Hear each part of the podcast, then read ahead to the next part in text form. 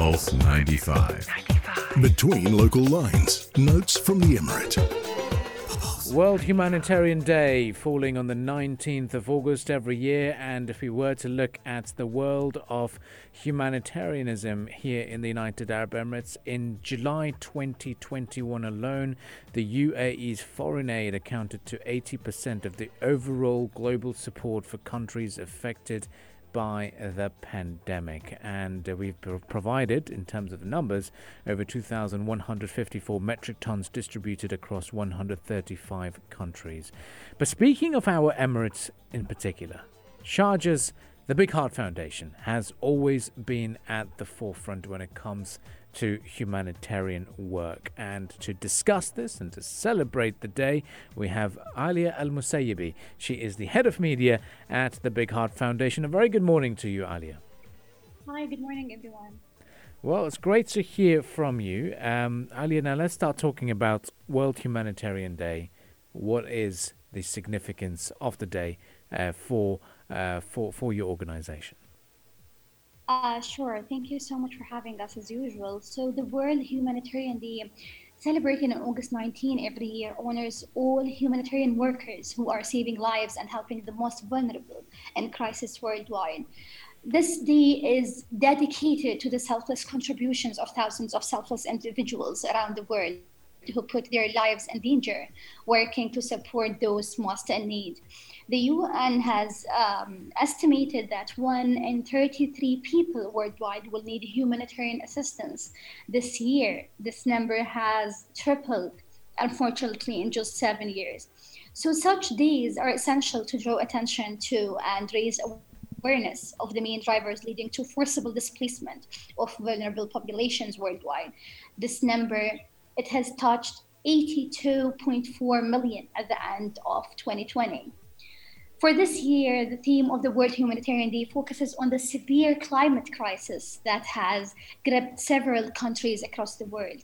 As with any form of crisis, the climate crisis too does not affect everyone equally. It is the people in vulnerable communities who are extremely impacted and losing lives, homes, and their livelihoods.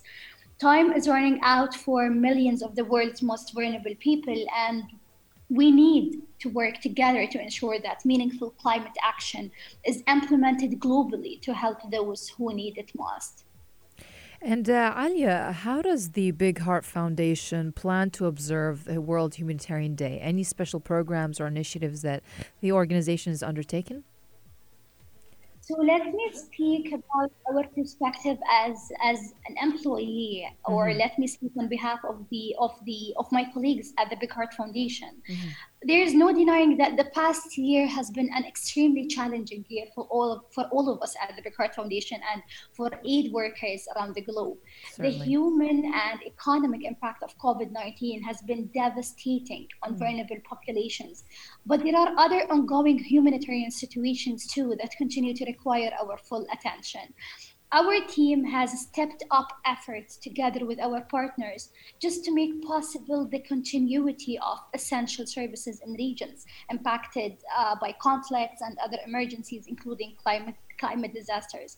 Last year, let me say, for instance, 39 projects were focused solely on providing support to victims of floods and natural disasters.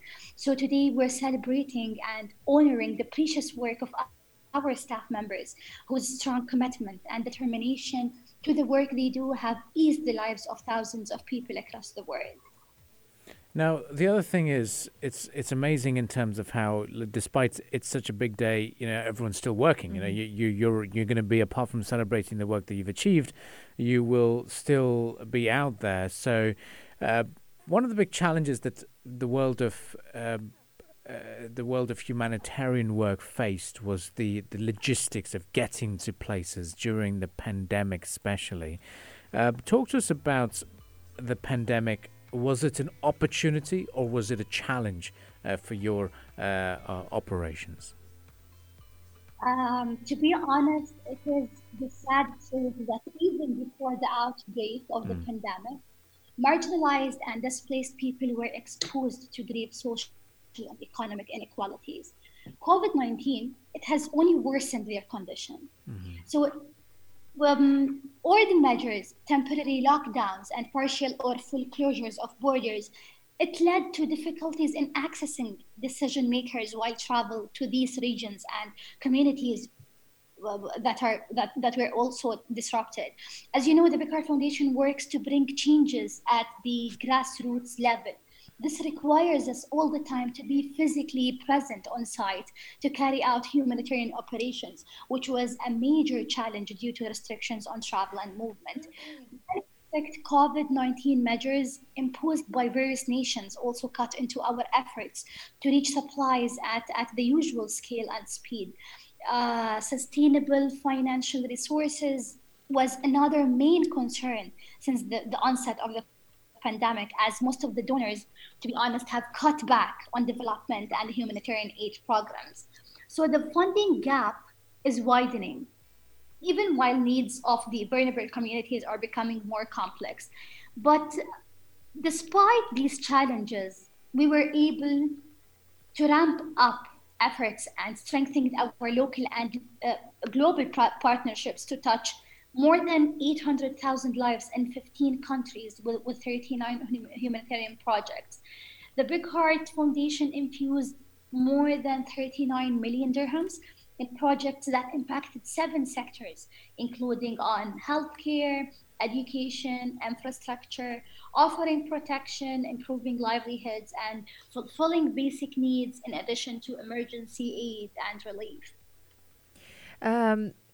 This brings me to the next question. Now, for the Big Heart Foundation, it welcomes support, of course, from all around the world, especially through donations. But if I want to get involved further than that, much further than just giving a donation, for example, getting involved in volunteering, what do you advise me, for example, what are the volunteering activities that I can get involved in, or anyone can get involved in, with the Big Heart Foundation?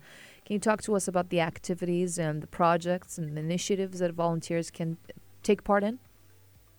Sure. Let me tell you first, working to improve the lives of the less fortunate will seriously broaden your perspective and impact your ability to handle sensitive situations.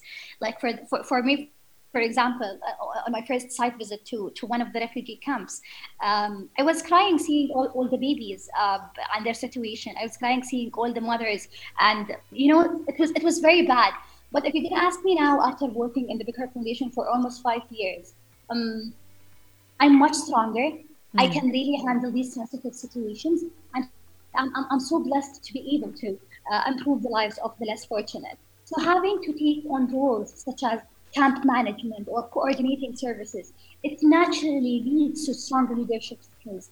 It also increases your ability to adapt to different cultural demands and behavioral expectations. There is so much to learn, to be honest. For example, the resilience of people who have lost everything and continue to live in hope. This is one of the first things that I really learned working in the Big Heart Foundation. Being a humanitarian professional allows you to bring about real and significant change where it is needed most. This is both motivating and inspiring to me. I believe that our moral obligations to our fellow women, men, and children should not be bound by borders. As the COVID-19 pandemic has demonstrated, a threat to one is a threat to all. This is why I'm gonna use this opportunity, and I'm gonna urge all the listeners to Pulse 95 to do your bit in whatever way you can to the larger cause of humanity. Even a small good deed can bring a ray of hope or brighten someone's world. We have a lot of opportunities. We have a lot of ways on our website, on our social media platforms, and we can also brief you about all these details by calling us or by emailing us anytime. It's very important point that you mentioned. You were talking about this. You said that it also contributes to your well-being as well. So it's not you just giving back to the community, but also contributes to self-development as well as a human being. So it goes both ways. It's amazing.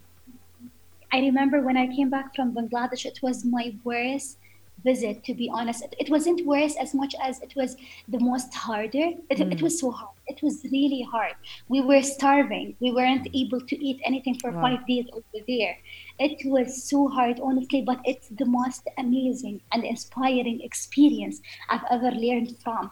After coming back from Bangladesh, really, you can. Everyone told me this around me. They told me, Alya, we can see how this visit affected you personally. Now you are appreciating every single blessing you have in your life. Like, some of the blessings you have, you don't even treat them as a blessing, you know, unless you miss them. Mm-hmm. So when I came back from this visit, I started appreciating every single thing I have in my life, the small and the big ones. This is what working in a humanitarian field make you feel. It's so inspiring. It's so motivating. It makes you literally a different person. No, it definitely does. And I think the significance of the day also means that we celebrate the work that your team and yourself do. So here's a little bit of an appreciation from Pulse 95 for your team as well. Well, Alya, thank you very much for joining us this morning.